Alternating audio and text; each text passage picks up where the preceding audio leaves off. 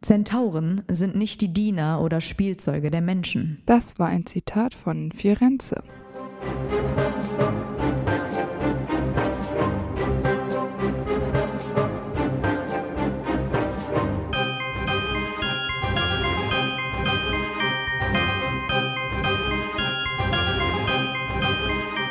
Hi, ich bin Amber. Und ich bin Antonia. Und wir sind die Schokofrösche. Und heute auf unserer Schokofroschkarte ist Firenze. Leider wissen wir nicht, wann Firenze geboren ist. Wahrscheinlich im verbotenen Wald. Ich finde es eh ganz interessant beim Alter, weil wir wissen ja auch nicht, wie alt Zentauren werden können. Aber ich stelle mir jetzt immer so ein bisschen ähnlich wie bei Dobby vor. Also Firenze ist ja auf jeden Fall Ja. jünger.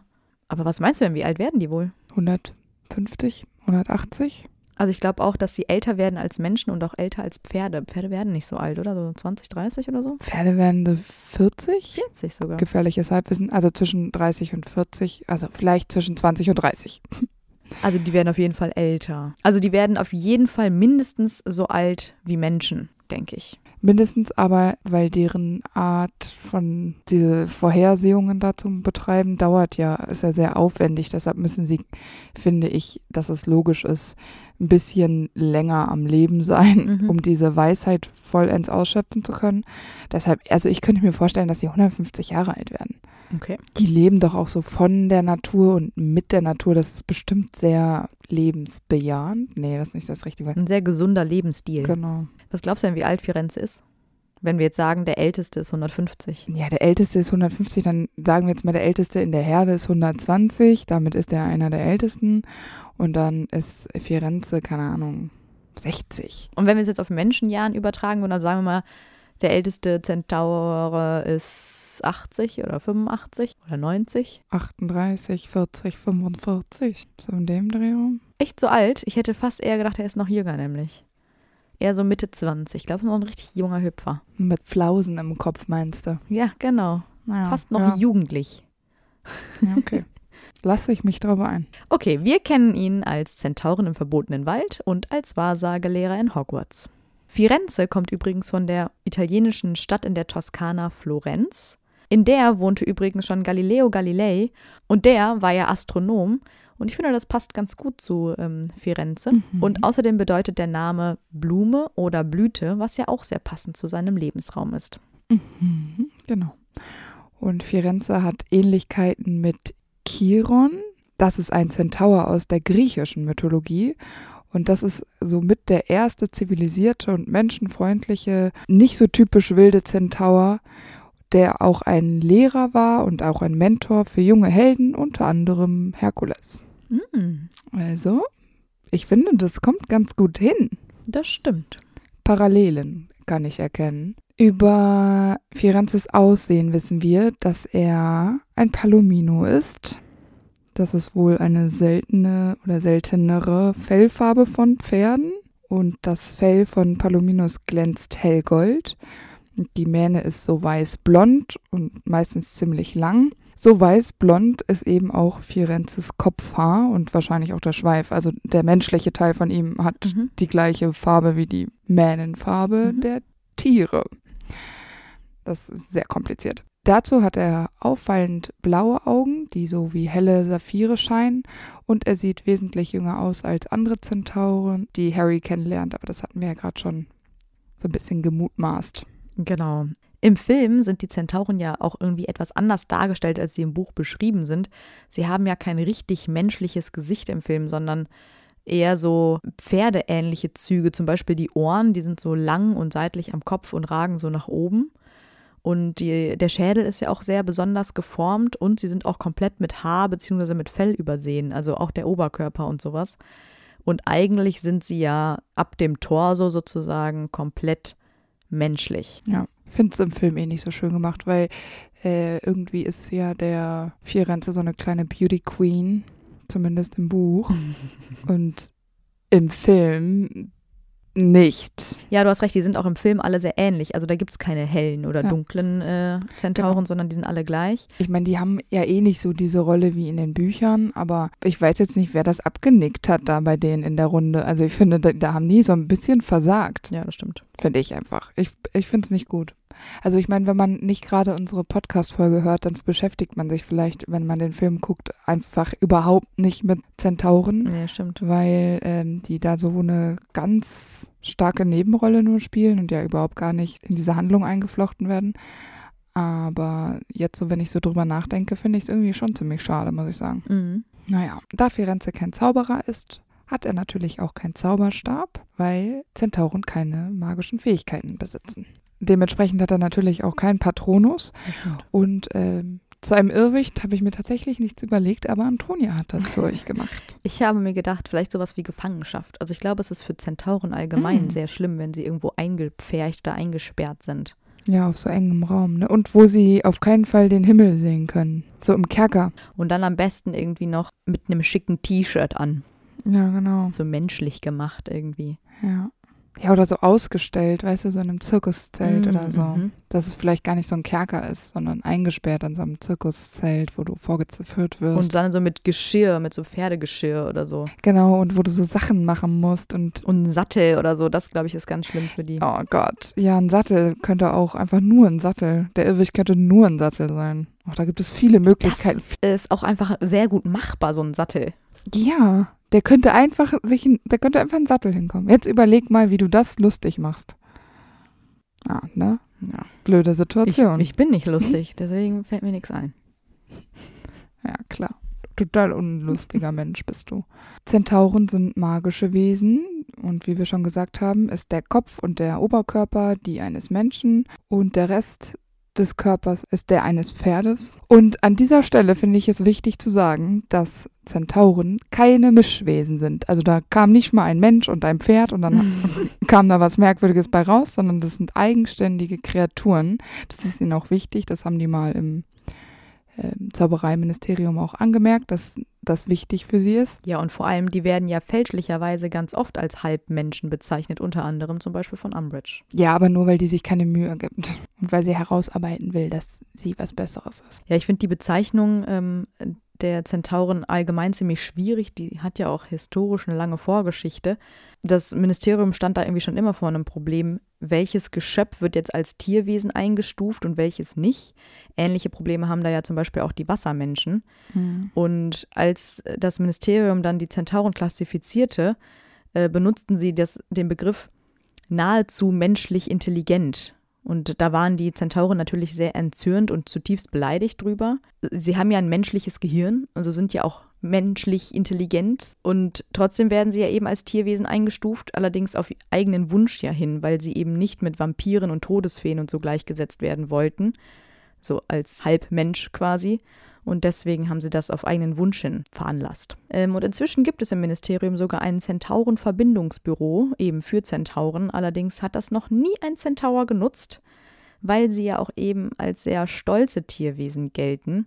Ähm, trotzdem gibt es ja aber Versuche, die Zentauren in die Zaubererwelt auch zu integrieren. Immerhin steht im Ministerium eine Zentaurenstatue. Allerdings hat das für die lebenden Zentauren zum Beispiel im Wald wenig Aussagekraft und auch wenig Bedeutung. Ich überlege die ganze Zeit, ähm, also wie ich das ethisch finde, weil, also ich finde jetzt nahezu menschlicher Verstand einfach auch ein bisschen blöd ausgedrückt, weil die haben einen menschlichen Verstand. Eben, ja, ja. Da ist nichts menschenähnlich, sondern das ist einfach so. Und dann frage ich mich die ganze Zeit, ob ich es okay finde, wie Zentauren behandelt werden. Aber eigentlich nicht. Ja, ich meine, im Grunde ist es ja schwierig, weil sie wollen es Oh, ja theoretisch so. Ja. Ne? Also sie wollen ja eben nicht als halb Mensch gelten, so zum Beispiel wie das Werwölfe auch tun oder eben Vampire oder Todesfeen, ne, die irgendwo halb Mensch sind, aber auch halb Wesen. Das wollen sie ja eben nicht. Und eben wahrscheinlich, weil sie sich ja auch nicht kleiden, weil sie in der Wildnis leben und sich ja auch einfach sehr deutlich vom Menschen in ihrem Lebensstil unterscheiden, distanzieren sie sich ja auch sehr von den Menschen. Nicht nur von den Zauberern, sondern ja auch von den Muggeln. Und vielleicht sehen sie sich deswegen eher als Tierwesen als als Mensch. Warum muss man es überhaupt klassifizieren? Ja, das ist das Man nächste. könnte auch einfach sagen, es gibt Menschen und es gibt, es gibt Zentauren. Und dann gibt es noch Ja. Vampire und es gibt Meeresmenschen. Also ich weiß nicht, warum der Mensch sich denkt, und dann ist egal, ob es jetzt Muggel oder Zauberer sind. So, wir müssen jetzt hier alles eingliedern, was nicht so ist wie wir. Und das kommt in Kategorien und dann gibt es für diese Kategorien Regeln und daran haben sich auch alle zu halten, weil wir sind hier Menschen. Ich bin mir nicht sicher. Also so richtig cool finde ich es nicht. Nee, ist es auch nicht. Also ich verstehe dieses Halb-Mensch-Wesen-Ding, dass die das nicht wollen, das verstehe ich auf jeden Fall. Und dann ist es wahrscheinlich die Abgrenzung zum Zauberern und Mhm, Muggeln, Genau. dass sie sagen, wir möchten auch nichts mit denen am Hut haben Ja. und geben sich dann quasi mit dem geringsten Übel zufrieden und lassen sich einfach als Tierwesen einstufen, damit sie ihre Ruhe haben. Ja, wahrscheinlich. Ja, dadurch ähm, tauchen sie natürlich auch im Buch Fantastische Tierwesen, wo sie zu finden sind, auf. Und da werden sie übrigens mit vier Xen klassifiziert, also der zweithöchsten Gefahrenstufe. Allerdings nur, weil sie mit größter Rücksichtnahme behandelt werden sollten und nicht, weil sie sonderlich angriffslustig sind. Also erst, wenn man die quasi angreift, ist mit denen nicht zu spaßen und vorher stellen Mhm. sie eigentlich keine Gefahr dar. Ich meine, sie brauchen ja allerdings eigentlich auch keinen Schutz von Zauberern, da sie ja ihre eigenen Mittel haben, sich vor den Menschen zu verbergen. Sie leben ja allgemein ein sehr geheimnisumworbenes Leben. Aber das Ministerium stellt den Zentaurenherden ja meistens einen Lebensraum zur Verfügung und so dürfen die Zentauren zum Beispiel im verbotenen Wald leben. Allerdings wird das Land ja konstant auch verkleinert und sozusagen der Lebensraum wird immer kleiner, was ja auch ein sehr aktuelles Problem vieler Tiere dieser Welt ist. Und deswegen ist das Verhältnis ja nach wie vor sehr angespannt zwischen Zentauren und Zauberern. Verständlicherweise. Ja, total. Was haben die sich da überhaupt einzumischen, frage ich mich. Ich weiß es auch nicht. Im Zweifel waren die Zentauren nämlich vor den Zauberern da. Wahrscheinlich. Also ich finde es auch wirklich ein bisschen arrogant von Zauberern, dann zu sagen, so, hier nehmt mal den verbotenen Wald und kommt klar. Vielleicht würden die gerne in einem Wald leben, wo nicht noch 800 andere schreckliche Tiere leben, sondern wo die wirklich ihre Ruhe haben. Weil ich bin mir nicht sicher. Ich meine, wir wissen das nicht. Sie leben im verbotenen Wald und sie leben in Herden und sie werden wahrscheinlich in Herden leben, weil das sicherer ist und weil sie sich wahrscheinlich untereinander austauschen und ja dann doch sozial sind. Aber dann denke ich mir auch immer, das ist so mit so diesen Spinnen dann da, was passiert. Also die, Ja, genau. wenn da die Spinnen kommen, Keine netten Nachbarn. mit diesen Spinnen kannst du ja auch nicht reden, einfach mal eben so, ne, und sagen so, wir, wir haben jetzt hier unseren Space und ihr nehmt die Höhle da hinten oder so. Das ist doch super nervig. Und wenn da so ein Einhorn entlang galoppiert kommt, dann nehm, nimmt so ein Einhorn safe auch keine Rücksicht darauf, ob die da jetzt irgendwie was aufgebaut haben, um besser Sterne le lesen zu können oder sich. Ich könnte mir vorstellen, dass die sich bestimmt irgendwie Notizen machen müssen. Die haben ja jetzt keine Blätter, das heißt, die müssen also Pergament oder so. Das heißt, die werden wahrscheinlich, wenn sie sich so Notizen oder Erinnerungen machen wollen, wahrscheinlich irgendwas mit Bäumen und irgendwas legen an Stöcken oder was weiß ich. So stelle ich mir das immer vor. Oder so Höhlenmalerei. Ja, aber die müssen das ja irgendwie markieren. Und wenn Einhörner kommen, dann nehmen die auch keine Rücksicht darauf, ja. Nein. Und dann ist es doch ätzend. Also fände ich es irgendwie cool, wenn man einfach sagen würde, so lebt, wo ihr wollt, weil Zauberer dürfen ja auch überall leben. Eben. Aber es ist sehr aktuell. Das ist halt so das Problem, dass die halt eben als Tierwesen eingestuft werden, weil dadurch haben sie wahrscheinlich automatisch weniger Recht als die Menschen und Zauberer. Ja, genau. Obwohl sie ihr Büro ja auch nutzen könnten, theoretisch. Ja, tun sie aber nicht. Hm, Nee, tun sie nicht, könnten sie aber. Wahrscheinlich, könnte ich mir nämlich vorstellen, ist das Ministerium gar nicht zentaurengerecht geeignet, weil wir wissen, Zentauren Nee. können keine Treppen laufen. Die kämen wahrscheinlich nicht mal in ihr Büro, in die Abteilung. Ja. Und die können auch nicht die Telefonzelle oder die Klos benutzen, um per. Nee. Und mit der U-Bahn fahren ist irgendwie auch schwierig. Ja. Ja, ich glaube sogar, dass diese Abteilung, das ist immer so ein Witz im Ministerium, so von wegen, ja, pass auf, dass du nicht da in diesem Zentauren-Verbindungsbüro landest, so von wegen, da ist eh nichts los und da kommen nur Ja, Loser genau. hin. Das ist quasi wie eine Strafe, wenn du da arbeiten musst. Da schicken die so Praktikanten hin. Ja, genau. Man sagt Zentauren nach, dass sie besonders gut heilen können und dass sie ein gutes Gespür für Vorhersagen haben und gut in Astronomie sind. Außerdem verbrennen sie ja auch Kräuter und Blätter und lesen dann aus dem Rauch von dem Verbrannten. Genau. Eine Zentaurenherde hat zwischen 10 bis 50 Mitgliedern und bei der Herde im verbotenen Wald scheint Magorian der Anführer zu sein, denn als Umbridge ihn zum Beispiel im fünften Teil angreift, wird sie daraufhin ja verschleppt, also scheint sie da hier eine große Grenze überschritten zu haben und bei den Zentauren scheint auch Selbstjustiz zu herrschen. Was ich noch ganz interessant finde, die ganze Zeit lernen wir nur männliche Zentauren kennen. Vielleicht sind die weiblichen Zentauren sehr scheu Oder es herrscht eine klare Ordnung bei den Zentauren, die sehr rückschrittlich ist, also wo der Mann sich um alles kümmert und die Frau halt eben Kinder großzieht. das Zuhause, die Koppel nicht verlässt, keine Ahnung.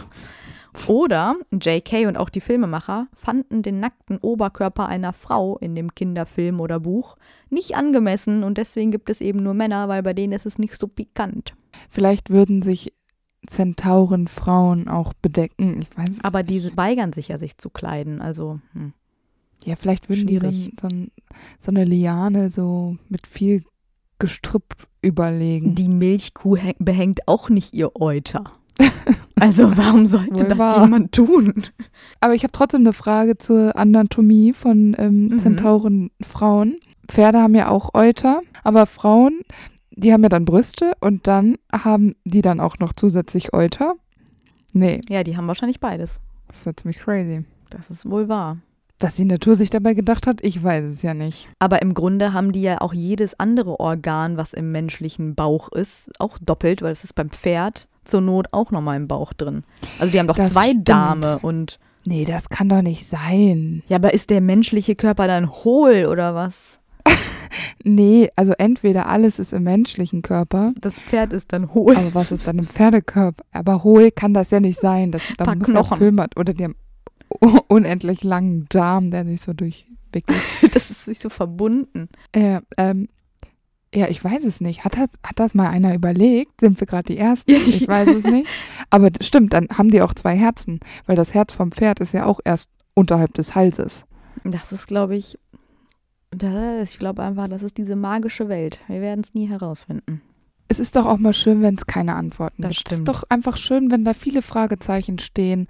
Mein Lieblingssatzzeichen. Eben. Dann kommen wir mal zur Familie und Kindheit von Firenze. Wir wissen nicht wirklich was über Firenzes Familie, aber wir wissen auch nicht sonderlich viel über seine Herde. Also im Prinzip leben die ja sehr geheimnisvoll, das hattest du ja, glaube ich, schon gesagt. Und wahrscheinlich ist er im verbotenen Wald geboren und seitdem lebt er auch da. Ja, deswegen wird er ja irgendwie, also wir wissen ja wie gesagt nicht so genau, wie Zentauren entstehen, aber wahrscheinlich mit einem Teil der anderen Zentauren irgendwie verwandt sein. Ja. Es sei denn, das könnte natürlich auch sein, dass sich junge Zentaurenfohlen oder männliche Zentaurenfohlen eine neue Herde suchen müssen. Ich meine, sonst gäbe es ja auch in so einer Herde, wenn das nur 10 bis 50 Mitglieder sind, auch irgendwann krasse Inzucht, ne? Aber dann könnte man vielleicht wirklich überlegen, dass die anders entstehen, dass die gemacht werden. Die werden unter Sternenhimmel ausgebrütet und von einer Kröte und einer Schlange Ja. und einem Hahn und Oder die entstehen, wenn irgendein krasses Ereignis auf ein anderes Ereignis trifft, was vorher nicht so vorhergesehen worden ist. Und durch diese Kollision dieser Ereignisse entsteht dann ein neuer Zentaur. ja, genau. Habe ich mir gerade spontan überlegt. Ich finde das eine gute Erklärung. Mars muss im richtigen Winkel zur Erde stehen. Ja, genau. Und dann eben irgendwas muss da Cooles passieren, was halt nicht so häufig passiert, weil die können ja jetzt nicht alle Bandbreite da einen neuen Zentauren auf die Welt kriegen. Deshalb, ja. Naja, also Firenze unterscheidet sich auf jeden Fall von den anderen Zentauren, die wir kennen. Aber möglicherweise könnte es ja auch sein, dass innerhalb der Herde so eine kleine jüngere Gruppe Zentauren sich zusammengefunden hat, die Dinge eben ein bisschen anders sehen, sich ja dann auch irgendwie diesen Anführern der Herde so ein bisschen widersetzen. Also sozusagen wie so eine jugendliche Rebellion, weil die alten Mhm. Zentauren sind ja schon sehr versteift und traditionell und Firenze ist ja eher tolerant und bereit, sich den Zauberern anzunähern. Und er eckt ja deswegen auch in der Herde sehr an, weil er eben die Fähigkeit der anderen Zentauren in Frage stellt, während die sich als allwissend sehen. Und er ist ja auch bereit, das Schicksal ändern zu wollen oder zu beeinflussen, indem er ja zum Beispiel Harry später hilft. Also er ist einfach schon, glaube ich, von sehr klein auf sehr anders als die anderen. Mhm, das glaube ich auch. Also er scheint ja auch irgendwie so ein großer Außenseiter zu sein in der Herde. Ja, und glaubst du, dass so deren Alltag darin besteht, zusammen aufeinander in so einer Herde, also ein Herdenleben zu führen? Oder meinst du, dass die so kleinere Grüppchen bilden und der eine, der, die eine Gruppe kümmert sich ums Essen, die andere darum, dass die Schlafmöglichkeiten haben oder also nicht, dass die liegen. Also ich glaube nicht, dass die sich hinlegen zum Schlafen, aber du musst ja wahrscheinlich schon einen schönen Boden haben und das muss ja irgendwie vor Wind und Wetter irgendwie auch passen. Ja. Ich kann mir auch nicht vorstellen, dass die stundenlang im strömenden Regen stehen. Die werden sich ja wohl eine Höhle suchen. Ja, und die sind ja auch, haben ja auch Pfeil und Bogen und so, das werden die auch irgendwo lagern im Zweifel.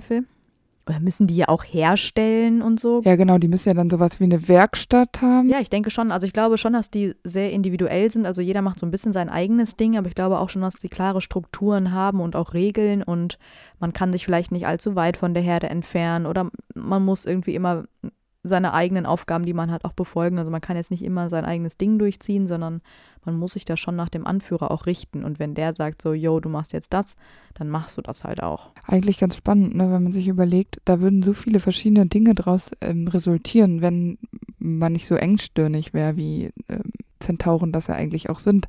Wenn man überlegt, okay, die einen machen, suchen Essen, weil ich jetzt wirklich nicht davon ausgehe, dass die grasen. Ja, ich glaube, die essen Beeren und was man so halt im Wald findet, was die Natur so hergibt. Trotzdem würden ja aus verschiedenen Aufgaben, also und auch handwerklichen Talenten zum Beispiel, sich ja eigentlich sowas wie Berufe entwickeln. Ja, ich glaube, das ist zu menschlich gedacht. Ich glaube nicht, dass die so eine richtige Genau. Zivilisation sind. Das machen die halt nicht, aber irgendwie könnte man. Hm. Aber dazu kommt es wahrscheinlich bei denen wirklich nie. Ja. Andererseits ist es ja schon so, dass gerade auch die jungen Zentauren ja sehr früh beigebracht bekommen, wie man zum Beispiel Bogen schießt oder auch wie man Kräuter und Pflanzen für Heilung nutzt. Und ja auch natürlich die Astronomie, also die Sterne benennen und sowas, das wird ja schon auch irgendwo alles gelehrt und weitergegeben. Mhm. Ähm, also muss es ja auch wohl irgendwie jemanden geben, der dafür auch verantwortlich ist, ne? Äh, das anderen zu zeigen. Da machen die ja auch nur so Hörensagen, ne? Das wird Ja, halt so genau. weitergegeben, wie der eine, also der die Generation davor das verstanden hat, so Genau. kriegt die nächste das dann weitergegeben. Deswegen müssen die ja schon auch irgendwo zusammen in Gruppenaufgaben erledigen, weil so lernt man dann ja, wenn man es bei den Älteren quasi abguckt. Ne? Ja, ja, genau, voneinander. Ja. Ja, das stimmt schon. Und ich meine, Zentauren beschäftigen sich ja einfach Tag ein, Tag aus immer mit den Sternen und mit der Zukunft und da unterscheidet sich Firenze ja auch überhaupt nicht von den anderen. Also er redet ja auch so komplett Nee. in so einem wischi-waschi Zukunftsversionensprache. Ja, genau. Der Mars ist sehr hell heute, Antonia. Ja. Das erste Mal treffen wir auf Firenze im verbotenen Wald, als Harry in seinem ersten Schuljahr Nachsitzen abarbeiten muss, indem er das verwundete Einhorn finden soll. Das ist ja diese äh, Nachsitzenaufgabe bei Hagrid. Mhm. Und äh, Harry findet ja auch dann zusammen mit Draco das ähm, verletzte Einhorn. Cruel ist ja da und Harry bricht dann zusammen, weil seine Narbe so doll schmerzt. Und dann kommt nämlich Firenze und mischt sich ein. Mhm. Erstmal jagt der Cruel davon. Und normalerweise mischen sich Zentauren ja gar nicht in die Geschehnisse anderer Wesen, also in dem Fall Zauberer ein. Aber wir haben ja schon gesagt, dass Firenze so ein bisschen Hummeln im Hintern hat und dass er ein bisschen anders tickt als andere Zentauren. So tut er das Gegenteil und lässt Harry sogar, nachdem er ihm aufgeholfen hat, auf seinen Rücken steigen, damit Harry zurück zu den anderen reiten kann, auf Firenze quasi, damit er in Sicherheit ist. Ja, und das kriegen die anderen Zentauren ja mit und sind natürlich total schockiert und auch böse. Also die finden das richtig schlimm. Mhm. Natürlich, weil Firenze sich ja einmischt und die Sterne eben etwas anderes vorhergesagt haben. Und eine Theorie ist, dass die Zentauren gesehen haben, dass es zu einem Kampf von Voldemort und Harry im verbotenen Wald kommt. Aber sie wissen nicht wann. Mhm. Und als eben diese Situation mit Harry und Quirrell, also mit Voldemort am Hinterkopf aufkommt, da denken sie, es ist jetzt soweit. Und dann, weil Firenze sich einmischt, wird eben die Vorhersage gestört. Mhm. Aber was die Zentauren nicht wissen, es ist ja noch nicht der richtige Zeitpunkt und zu diesem finalen Battle kommt es ja erst viel, viel später im siebten Teil. Aber das wissen sie ja eben nicht. Aber ich könnte mir vorstellen, dass die deswegen ja so äh, böse auf Firenze sind, weil sie eigentlich wissen, das ist das, was noch passieren muss. Nur sie haben halt keine Zeitangabe. Ja. Denn Firenze sagt nämlich dann auch sowas wie, das ist der Potterjunge. Je schneller er aus dem Wald verschwindet, desto besser. So von wegen, ne? Hier im Wald droht ihm Gefahr. ja, genau. Und da, das finde ich halt auch interessant, dass Firenze oder auch die, Z- die Zentauren an sich ja sofort wissen, wer Harry ist. Mhm. Und das heißt, dass sie werden die ganze Zeit irgendwie die Geschehnisse der Zaubererwelt und des ersten Zaubererkriegs ja auch mitbekommen haben. Ja, weil es sie natürlich auch irgendwo selber betreffen würde, wenn Voldemort wirklich an Genau. die Macht käme, ne? Genau. Und das finde ich irgendwie trotzdem ja ganz interessant, weil sie sich ja sonst eigentlich schon ziemlich da raushalten. Mhm, das stimmt. Also es ist jetzt auch nicht so, wenn sie irgendwie eine Vorhersage machen, dass sie großartig jemanden warnen oder irgendwelche Nachrichten schicken mit, ach, Mhm. pass mal auf, hier passiert noch das und das. Aber ich meine, das ist ja ein kleiner Junge, elf Jahre alt. Die wissen, glaube ich, alles.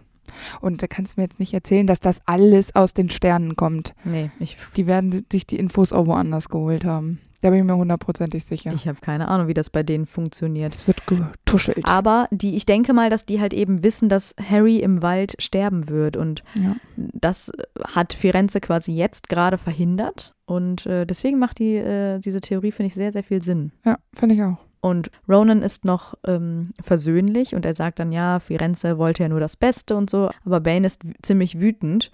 Aber ich glaube, das ist Firenze einfach ziemlich egal. Und er setzt sich dann einfach durch und kümmert sich auch gar nicht darum, äh, dass er sich gerade unbeliebt macht, sondern für ihn ist das das Richtige gewesen und dazu steht er dann auch. Genau, weil ich finde es irgendwie schön, dass Firenze anscheinend über den Tellerrand Mhm, hinausschauen genau. kann und eben nicht nur quasi vor dem eigenen Hof kehrt, sondern einfach auch mal schaut, stimmt das, was die Sterne so sagen und kann man irgendwie doch was verändern oder vielleicht war es ja, wie du gesagt hast, mit der Theorie auch eh vorausgesagt, dass Firenze erstmal den ersten Clash of Voldemort und Harry verhindert, bevor es dann zum richtigen kommt, weil der Zeitpunkt noch nicht da war Mhm. und das ist vielleicht sowas, worauf Firenze einfach früher oder später schon gekommen ist oder noch kommen wird, dass das einfach alles so richtig war. Während die anderen das niemals tun würden. Ja, und vor allem auch, dass man ja auch ins Schicksal eingreifen kann. Also man muss es ja Genau. nicht immer alles hinnehmen. Wenn man die Möglichkeit hat, etwas zu verändern, warum sollte man das nicht tun? Ganz genau. Und ich finde es auch, ich finde es unglaublich mutig von ihm, dass er sich auch überhaupt nicht so beeinflussen lässt.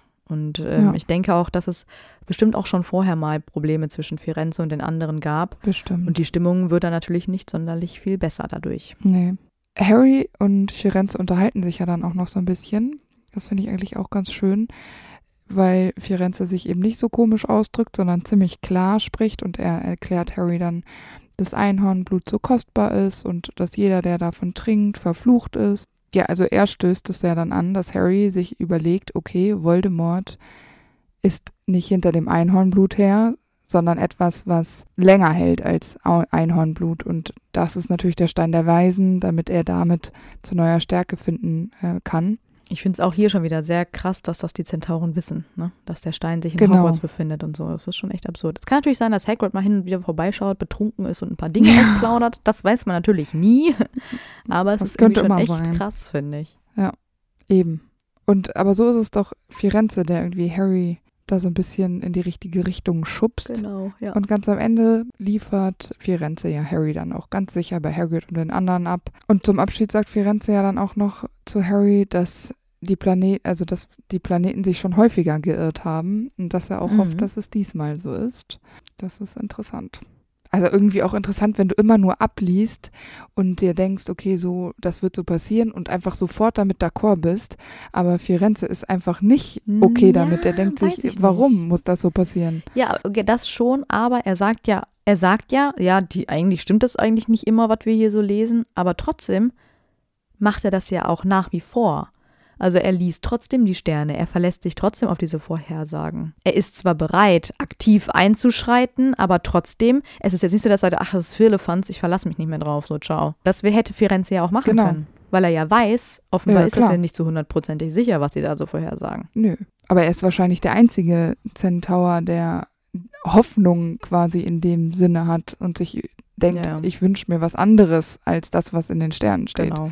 Oder der also irgendwo mal Kritik daran auch sieht, an Ja, dem ganzen genau. Wahrsagen für Elefanz. Na gut.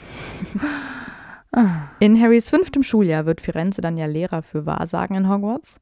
Da Trelawney von Umbridge rausgeschmissen wird, stellt Dumbledore ihn dann ein. Und da könnte ich mir auch vorstellen, wahrscheinlich gab es vorher schon in der Herde wieder so viel Stress, dass er vielleicht eh kurz davor war, ausgestoßen zu werden. Andere Erklärung wäre nur, dass er Dumbledore vielleicht irgendwas schuldet oder so oder ihn eben so sehr unterstützt, dass er ihm da auch irgendwie aus der Patsche helfen will, weil ich meine, die Alternative wäre, dass das Ministerium jemanden einstellt. Aber es könnte ihm ja eigentlich alles egal sein, mhm. weil dadurch, dass er in Hogwarts anfängt, wird er ja von den anderen in seiner Herde verstoßen, Mhm. da er eben für Zauberer, also Menschen arbeitet. Und er wird dann sogar auch angegriffen. Und nur weil Hagrid ihn dann beschützt und da rausholt, rettet er ihm das Leben. Also die anderen hätten ihn wahrscheinlich irgendwie umgebracht. Bestimmt, ja. Und das finde ich schon ganz schön radikal. Also ich meine, das wird er wissen, was er da aufs Spiel setzt, wenn er sagt, yo, ich arbeite jetzt übrigens für Dumbledore und tschüss. ja. Deswegen könnte ich mir vorstellen, es muss vorher eigentlich schon so weit eskaliert sein, Ja. dass äh, er überhaupt bereit ist, diesen Weg zu gehen. Weil, wenn du überlegst, er tauscht seinen kompletten schönen Lebensraum, den ganzen Wald, gegen Hogwarts ein und hat dann natürlich viel weniger Bewegungsfreiheit und viel weniger von seiner Natur und dem, was er eigentlich vorher für ein Leben hatte. Ich weiß nicht, ob man normalerweise bereit ist, das einzutauschen. Aber wenn du das so liest, hast du nicht das Gefühl, dass er irgendwie schlecht drauf Nee, ist oder depressiv. Also an sich ist Firenze ja eher auch ein ruhiger Typ. Niemand, der schnell an die Decke geht und der sich quasi auch Zeit nimmt, Dinge zu erklären. Deshalb vielleicht hat er mit Dingen auch dann abgeschlossen. Vielleicht ist er mit menschlichen Gefühlen, so wie wir das kennen, mit Ablehnung und so. Vielleicht funktioniert das eben bei so Herdenwesen und mit diesen anderen Hierarchien als die, die wir Menschen haben, auch einfach ein bisschen anders. Vielleicht interpretieren wir auch viel zu viel da rein. Vielleicht war wirklich einfach vorher schon für ihn einfach kein Platz mehr in der Ja, Herde. das meinte ich ja. ja. einfach weil es schon so hitzig geworden ist und er sich Mhm. dann dachte, ja gut, dann kann ich auch das machen, mal gucken, wie es läuft, sonst muss ich mir was anderes überlegen und vielleicht ist das gar nicht mit so vielen Emotionen verbunden oder Herzschmerz oder irgendwas, sondern einfach alles ein bisschen rational. Also ja, das ist jetzt einfach so. Ja, genau. Jetzt meinte ich ja, dass er wahrscheinlich, dass es schon weit, weit vorher schon so eskaliert Ja, ist, dass er eh genau. dachte, es ist bald hier um ihn geschehen und er wird bald Ja. verstoßen. Und dann kann er das eben auch machen und irgendwie seinen, ja, seinen Blickwinkel ja auch ein bisschen erweitern, indem er, Ja, genau, so ein Horizont erweitern. indem er sich da irgendwie den Zauberern auch ein bisschen annähert. Finde ich eigentlich ganz cool. Ja, genau. Äh, in dem Jahr hat ja außerdem Hagrid Grob im Wald versteckt. Wir wissen ja, dass die anderen Zentauren das überhaupt nicht gut finden, noch irgendwie ein unangenehmer Nachbar in deren Wald. Mhm. Ähm, wie Firenze dazu steht, wissen wir nicht so genau. Er versucht aber Hagrid zu warnen und sieht nämlich voraus, dass Hagrids Vorhaben nicht funktionieren wird. Also damit wird wahrscheinlich ja dieser Versuch gemeint, Grob zu zivilisieren, weil Hagrid ja ihn irgendwie in die Zaubererwelt integrieren will. Mhm. Dazu braucht es jetzt aber auch irgendwie keine Sterne oder keine anderen Vorhersagen, weil das das nicht so funktioniert, Ja. wie Hagrid sich das wünscht, kann ich ihm auch sagen, ohne dass ich äh, ein Seher bin. So ganz richtig liegt Firenze damit ja auch nicht, weil wir wissen, dass Grob später Hagrid zur Beerdigung von Dumbledore begleitet und sich da durchaus, Nicht so schlecht macht. ja genau, also jetzt mm, nicht menschlich verhält, aber Ja. einigermaßen okay. Genau, als Riese ist es angemessen. Firenze hat Glück, Dumbledore hat Vorkehrungen geschaffen, denn er macht aus seinem Büro eine Art Waldlichtung, sodass er sich eben ein bisschen mehr zu Hause fühlen kann. Und außerdem befinden sich seine Räumlichkeiten natürlich im Erdgeschoss, sodass er das gut erreichen kann. Es ist der Raum 11, der liegt auf dem Flur gegenüber von der großen Halle. Jetzt komme ich zu einem Punkt, der mich die ganze Zeit stutzig macht. Ich habe es nachgelesen. Firenze verdunkelt den Wald, also die, sein Klassenzimmer, Mhm. und lässt Sterne erscheinen. Und wir vermuten, dass Zentauren eigentlich keine Magie beherrschen. Mhm. Es wird auch kein Dimmschalter sein. es wird auch nicht sein, wo Dumbledore sagt, dreh an diesem Rädchen, dann wird sie heller und dunkler. Mhm. Also vielleicht ist das so ein Aura-Mentalitätsding. Ja, ich glaube schon, dass das auch Dumbledores Verdienst ist, weil er natürlich weiß, dass äh, Firenze da die Sterne für braucht. Andererseits frage ich mich, hätten man nicht irgendwie aufs Gelände rausgehen können oder kann sich selbst Firenze da nicht mehr blicken lassen? Nee, kann er nicht. Nee, klar, nicht in, in den Wald. Ja, aber dann musst du ja trotzdem nachts deinen Unterricht geben, weil sonst siehst du auch keine Sterne. Aber das machen die im Astrologieunterricht auch. Da sind die auch nachts auf dem Turm und schauen sich die Sterne Stimmt. an. Ja, das stimmt. Ich habe eine ganz andere Frage und zwar, wir wissen ja natürlich, er ist ein Pferd, theoretisch. Der äppelt nirgendwo hin. Doch, der äpfelt ganz sicher ins Klassenzimmer. Ja, aber der hat da hinten eine Ecke, irgendwo ein dicht bewachsenes Dickicht und da äppelt er hin. Und dann kommt Filch und macht es weg. Ja, die, die andere Theorie ist, dass Hagrid es nimmt und als Dünger benutzt. Ach so, ja. Für die Flubberwürmer. Genau. Ja, ja, ich verstehe schon. Ja, das ist doch, ist doch gut. Also ich glaube auch nicht, dass Firenze, also so, so menschlich ist er dann schon, dass er es nicht während des Unterrichtens macht. Aber ähm, Ja, genau. Ein bisschen strange finde ich das Ganze schon. Ja, finde ich auch. Weißt du, was ich auch strange fand? Lavender und Pavati sind ja auch total begeistert davon, dass äh, Begeistert. Firenze jetzt der Lehrer Die sind ist. verliebt, Alter. Das ist super strange. Also die schwärmen, die finden das total toll. Und ich finde es ganz witzig, weil in dieser Unterhaltung sind Lavender, Pavati und Hermine so irgendwie zu dritt. Ich weiß jetzt nicht, wie die Situation gekommen ist, dass sie zu dritt sich unterhalten, aber Hermine sagt dann auch nur darauf hin, irgendwas so, ähm, dass Pavati sagt nämlich, dass sie Firenze total hinreißend findet und dann Hermine kontert nur, ja, er hat vier Beine.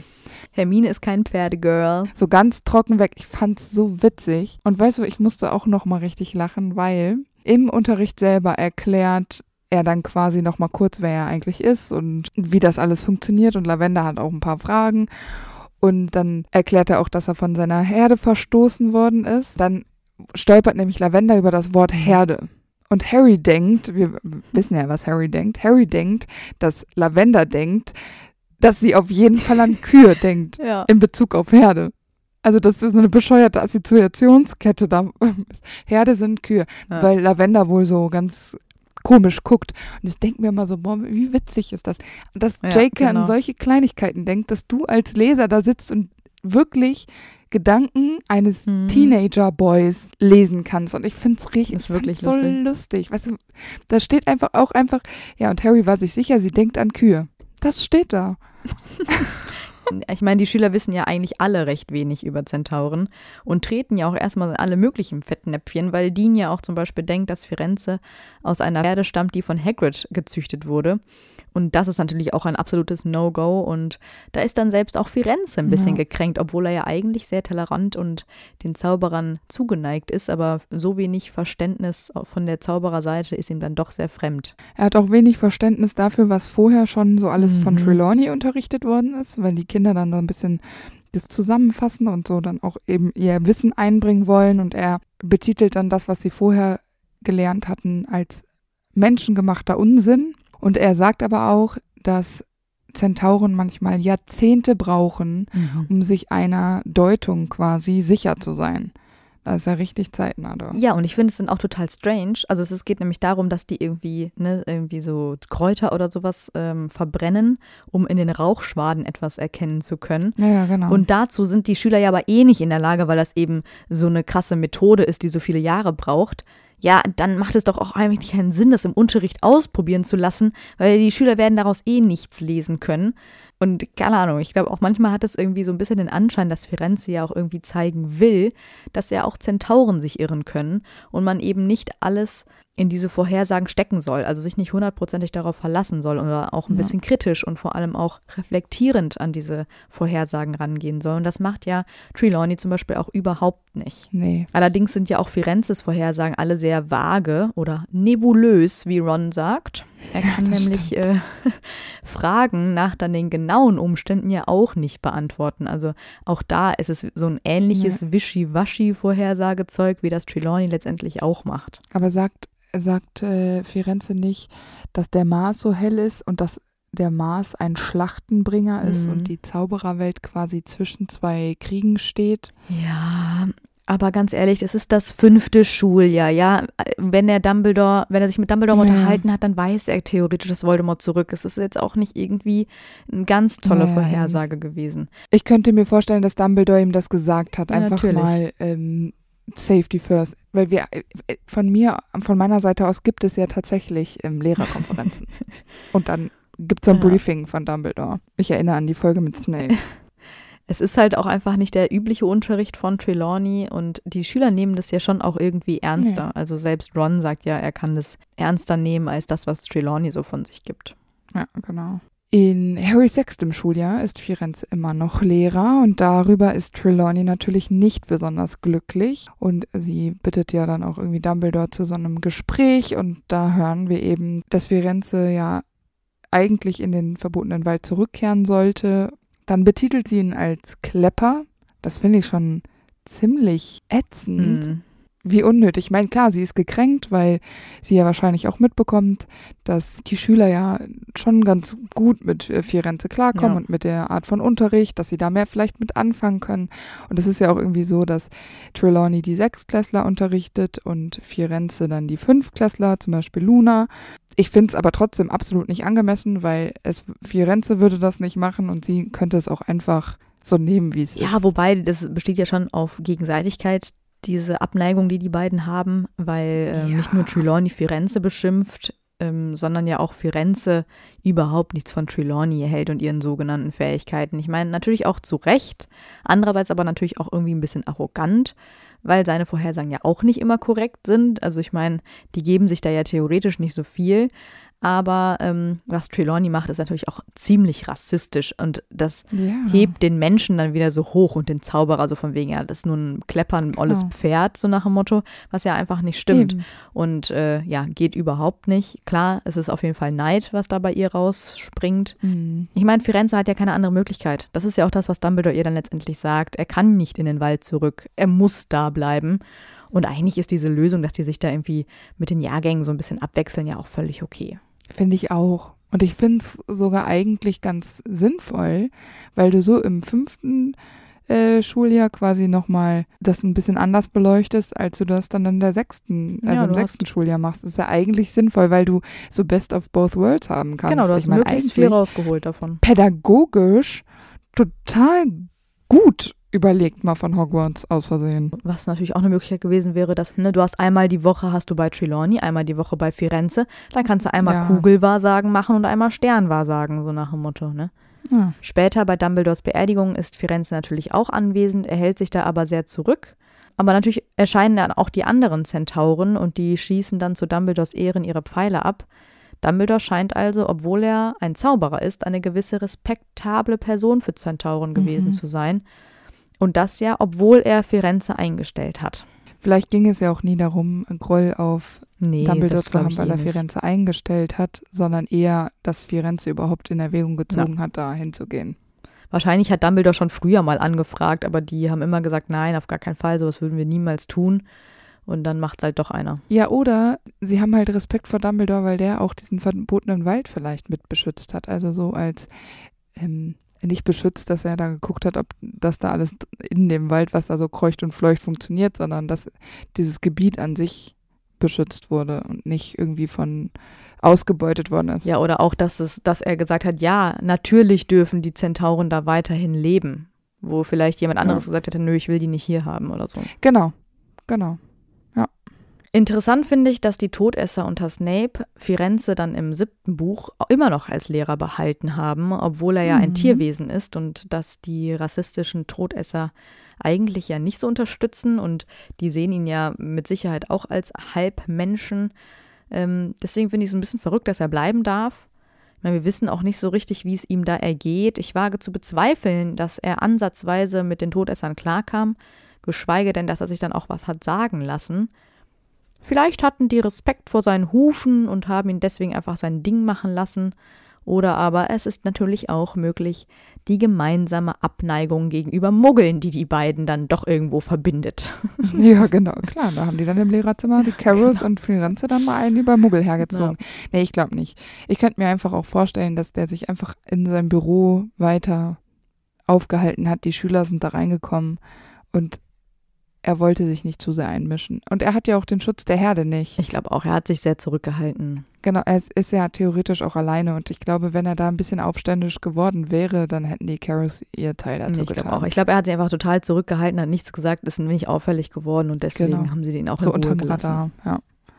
Firenze nimmt dann aber später an der Schlacht von Hogwarts teil. Wir sehen ihn einmal, wo er ganz am Anfang mit McGonagall und den anderen Lehrern in einer Reihe steht, quasi, wenn es gerade losgeht. Während der Schlacht wird er dann aber stark verwundet, seine ganze Flanke ist blutüberströmt und er kann sich kaum auf den Beinen halten.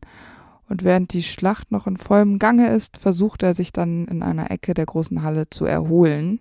Also er hat anscheinend alles getan. Da habe ich mich auch gefragt, ist er auf, auf, wen ist er da getroffen? Also wahrscheinlich kein Zauberer, Mhm. weil so Blut überströmt die ganze Flanke. Pff, fällt mir jetzt schwer, mir zu überlegen, wie das passiert ist, wenn das so mit Zauberstab und ich habe an Greyback sofort gedacht. Ja, genau. Außer Greyback wollte ich nämlich auch gerade sagen. Ja. Vielleicht hat auch aber auch ein Riese oder ein Troll oder so. mm, was weiß ja, ja, ich, genau. Ne? Also entweder so ein, so ein äh, Wesen, so ein anderes Wesen oder Greyback. ähm, ich finde es eh ein bisschen sonderlich, weil es natürlich für Ferenc ein sehr besonders schwieriger Kampf ist. Er kann ja theoretisch nur umstoßen, Pfeile schießen und treten, ja. Mhm. Aber das ist ja nichts, ja. wogegen sich ein Zauberer nicht schützen könnte. Da reicht ja ein lockerer Protego, ich meine, außer vielleicht bei den, bei den Hufen. Und Firenze wiederum hat eigentlich keinen Schutz. Ja. Außer er benutzt so ein Schild von so einer Ritterrüstung. Aber das wäre wahrscheinlich wieder zu menschlich für ihn. Ja. Und genau wegen seiner Verletzungen nimmt er ja an dem zweiten Teil der Schlacht dann gar nicht mehr teil. Aber dafür kommen ja dann die Zentauren äh, aus dem Wald, also zumindest Megorian, Bane und Ronan. Allerdings erst nach Harrys vermeintlichem Tod und nachdem Hagrid sie ja als Feiglinge betitelt hat. Mhm. Und das finde ich auch ziemlich bemerkenswert, weil Firenzes Standpunkt ist ja immer, ja klar, wir sehen die Zukunft, aber wir müssen selber aktiv werden, damit dieses Schicksal auch eintritt. Und es kommt ja nichts von alleine, oder vielleicht ändert sich das Schicksal ja auch, wenn man nicht selbst etwas tut. Mhm. Und da ändern sich dann ja die anderen Zentauren doch plötzlich auch, weil sie sagen ja, man soll sich aus dem Schicksal eigentlich raushalten, aber hier mischen sie sich ja ganz klar auch ein und sie wollen ja, dass es so ausgeht, wie es dann ja auch ausgeht mhm. oder vielleicht auch, wie es in den Sternen steht, weil sie sind ja bereit dafür alles zu tun, damit diese Vorhersage dann ja vielleicht auch eintritt, weil sie eben dann mitkämpfen und zwar auf der guten Seite. Ja, stimmt. Firenze ist natürlich dann auch Zeuge davon, dass Harry und Voldemort kämpfen und dass Harry eben diesen Kampf gewinnt. Er überlebt ja die Schlacht auch und wird schließlich dann ja auch von Madame Pomfrey gepflegt. Da kann es einem ja nur schnell wieder besser gehen. Ähm, was ich aber auch irgendwie auch krass finde, weil es wahrscheinlich auch für einen Zentauren, der sonst nur pflanzliche Heilung kennt, ähm, großer Schritt ist, sich dann vielleicht von Magie oder von irgendwelchen Tränken heilen zu lassen. Ne? Falls er das zugelassen ja. hat. Wenn man dann Pomfrey ihn pflegt, hat, ja, vielleicht hat sie auch eine Kräutersalbe drauf geschmiert aufs Blut. Genau, vielleicht hat sie darauf ähm, Rücksicht genommen, genau. dass er nur vegane Pflege benötigt. Nee, die, ich meine, er kann ja sprechen. Er kann ja sagen, ich möchte das so und ich möchte das so und ich habe das so gelernt und probieren ja. Sie mal aus oder fragen Sie mal oder was weiß ich. Da gibt es ja vielleicht auch Möglichkeiten. Das stimmt. Die werden einen Kompromiss gefunden haben. Ich denke auch. Ich denke, dass nach der ganzen Schlacht und wenn sich alles beruhigt hat, äh, seine Herde dann auch erkannt haben wird, dass sein Handeln, also Firenzes Handeln, nicht schändlich oder unehrenhaft war, sondern eben genau das Richtige und dass sie ihn dann wieder bei sich aufgenommen haben und er zurück in den verbotenen Wald konnte. Und das finde ich immer so ein bisschen strange, weil für mich ist das so ein bisschen so ein kitschy-kitschy-Ende. Ja, das äh, Firenze darf wieder zurückkehren, ganz toll. Ja, okay, seine Taten waren heldenhaft und ja, die Zentauren haben erkannt, manchmal muss man ins Schicksal eingreifen. Aber das ändert doch nichts daran, dass er Zauberer auf sich hat reiten lassen, dass er für einen Zauberer gearbeitet hat, dass er in sein eigenes mhm. Klassenzimmer ähm, äpfeln musste. Gezogen. Weißt du so? Ach so, ja. Und, und so weiter, ja. Also ich meine, das ändert ja nichts daran. Nur weil er dann irgendwie einmal für das Gute gekämpft hat, was kümmert die das? So nach dem Motto. Ich verstehe diese Verhältnismäßigkeit nicht, weil das, was er vorher getan hat, weswegen sie ihn verstoßen haben, das ist ja nicht plötzlich weg. Aber vielleicht lag die ganze Zeit durch diesen Krieg so viel Schwere und so viel Unmut und Ungewissheit auf der ganzen Wizarding World, dass einfach die, auch die Zentauren froh waren, als dieses Laster Voldemort einfach weg war. Und dass sie dann einfach nochmal ein bisschen lockerer gewesen. Ja, aber sind die so angewiesen auf Firenze? Nein, aber es ist natürlich schon schön, wenn du dein Familienmitglied zurückkriegst. Ja, und dann frage ich mich andererseits, ist denn Firenze darauf angewiesen, zurückkehren zu wollen? Kann er sich keine andere Herde suchen? Weil, ja, okay, es ist sein Lebensraum und ja, vielleicht auch seine Familie. Und natürlich ist es schön, äh, wieder in die Heimat oder zu seiner Herkunft zurückzukehren. Aber deren Ansichten haben sich doch auch nicht geändert. Also, die sind grundsätzlich schon so verschieden, dass es doch eh immer weiter zu Konflikten führen wird. Das kann gut sein, ja. Das, vielleicht wollen sie sich noch mal eine Chance geben. Also ich verstehe deinen Punkt und ich finde, du hast auch in allen Punkten recht und ich finde das sehr schlüssig. Aber ich, ich glaube, es geht schon noch so ein bisschen um ein, ein paar kleine Happy Ends, hat sie nochmal eingestreut. Ja. Und ich finde es nicht schlimm. Ich hätte sie nicht gebraucht. Zu Firenze möchte ich jetzt einfach nochmal sagen, dass er, obwohl er es eigentlich nie geplant hat, irgendwie so eine Art Freund ist, nicht nur für Harry, sondern auch für Hagrid und ja irgendwie auch für Dumbledore. Er gibt ja auch alles auf und er ist mutig und er schaut nicht nur nach den Sternen, sondern reagiert eben auch auf das reale Leben, auf reale Gefahren für sich und andere und riskiert auch sein Leben, um Harry zu retten. Also würde ich das auch als mutig und auch als tapfer Mhm, und ruhmreich betiteln. Also wenn er in ein Haus gehört, wäre es Gryffindor. Wahrscheinlich schon. Ja, ich finde es bei Firenze auch wirklich schön, dass er, ähm, wie du das schon gesagt hast, dass er über den Tellerrand schaut und ja nicht so versteift ist. Die anderen Zentauren sind so drin und Mhm. sehen gar nichts anderes mehr und er bewegt sich eben raus aus diesem Bekannten und aus diesen Traditionen und er ist bereit, Dinge zu ändern und ich finde, es ist sehr, sehr wichtig, gerade weil die Zentauren ja schon eine sehr, sehr, sehr alte und historische Spezies sind und ähm, ja, da ist es wichtig, dass man auch mal was ändert. Ganz genau. Das war's für diese Woche. Wir hoffen, die Folge hat euch gefallen. Bis nächste Woche. Tschüss. Und weil es so lustig war, hier noch ein paar Outtakes. Da. Hm, mhm, mhm. Nochmal was mit meinem Gehirn. Es ist gerade abgeschaltet. Mhm, mhm. Zentauren sind magische Wesen. Und wie wir schon gesagt haben, ist der Kopf und der Oberkörper die eines Menschen. Das ergibt keinen Sinn, oder? Doch, der Kopf und der Oberkörper, also hüftaufwärts. Die eines Menschen. Und der Rest des Körpers ist das, ist der eines Pferdes. Das hört sich irgendwie falsch an. Mhm. Mhm. Ja, wie wollen die denn malen? Mit dem Mund oder was? Ah nee, die haben Arme. Ich Idiot. Ich dachte gerade schon so, hä? Wie haben, dachtest du denn, dass die Stücke liegen? Mit den Hufen. Vor meinem inneren Auge habe ich das so mit Hufen hingelegt. Ach so. Nee, die haben Ich Arme. auch manchmal, bin manchmal wirklich schwierig. Ja, ja, ich verstehe es. Ja, ja, ähm, an alle, ich weiß, wie Zentauren aussehen. Ja, ich, ich weiß es. Ich, äh, bitte keine Bilder schicken. Es war ein kurzer Blackout. Ah, geil. Mhm. Mhm. Vielleicht könnte man ja so einen Apparier-Freifahrtschein für die machen. Seit an Seit apparieren. Ja, genau. Dass die das können. Oder so einen Portschlüssel in den Wald werfen. Aber dazu müssten die ja auch erstmal Kontakt aufnehmen. Ja, also es wird wahrscheinlich Es einfach nicht schwierig. passieren, ja. Und vielleicht ist es auch nur sowas, wo die Zauberer sagen, ja, aber wir geben euch die Möglichkeit, wenn ihr die nicht nutzt, ist es euer Problem. Mhm. Mhm. Aber ich habe trotzdem eine Frage zur Anatomie von ähm, Mhm. Zentaurenfrauen. Ah, okay. Gott sei Dank Frauen. Ich dachte, du willst jetzt auf das Glied des Mannes. Nee, das interessiert mich nicht. Das ist männlich, so. Ah, ja, okay. Aber Frauen, die haben ja dann Brüste und dann haben die dann auch noch zusätzlich Euter. Ja, ich google das jetzt.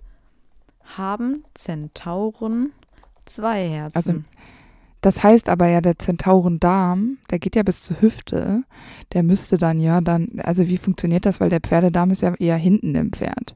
ich habe eine richtig gute Seite gefunden. Und dann haben die ja auch zwei Gebärmütter. Gebärmütter vor allem. Pass Mutter. auf, aber ungelöste Probleme der Zentaurenbiologie. Ach, soll ich das jetzt auch Nee, googeln? nee, ich lese es mir gerade durch. Ach so. Das ist nämlich auch das große Genderproblem. Wieso gibt es nur männliche Zentauren? Wie pflanzen sich Zentauren fort? Wie entstanden Zentauren? Begattung von Stuten durch Männer oder durch den Verkehr von Frauen mit Hengsten? Das macht einen Unterschied, wenn man. Äh, i, okay. Ähm, naja. Wo lagen die Genitalien des Zentaurs? Vorne oder hinten? Jetzt hier. Haben Zentauren zwei Verdauungssysteme oder nur eins? Falls nur eines, ist es das eines Pferdes oder das eines Menschen? Essen Zentauren Hafer oder Müsli? Haben Zentauren Menschen oder ein Pferdeherz oder gar zwei? Sind ihre Mitochondrien menschlich oder hippalen Ursprungs? Krass. Aber du, du bietest mir keine Antworten. Nee. Es wird von homosexuellen Zentauren nichts berichtet. Das heißt, es muss auch Mädels geben. Hm. Oder auch nicht. Oder die, die, es ist ein Wesen, das so ist, wie es ist und das entsteht einfach anders, magisch, von einem Gott geschaffen.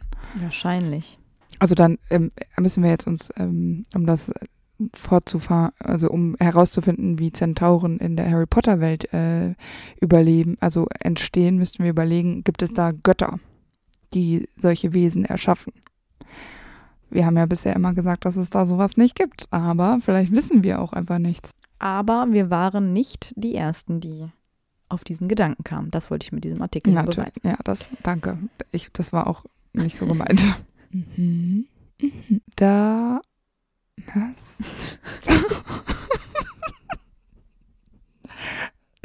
Warte, ich muss mich jetzt mal. Ich bin doch so abgefahren da weit weg von dem von dieser 100 ungelösten Fragen von Zentauren.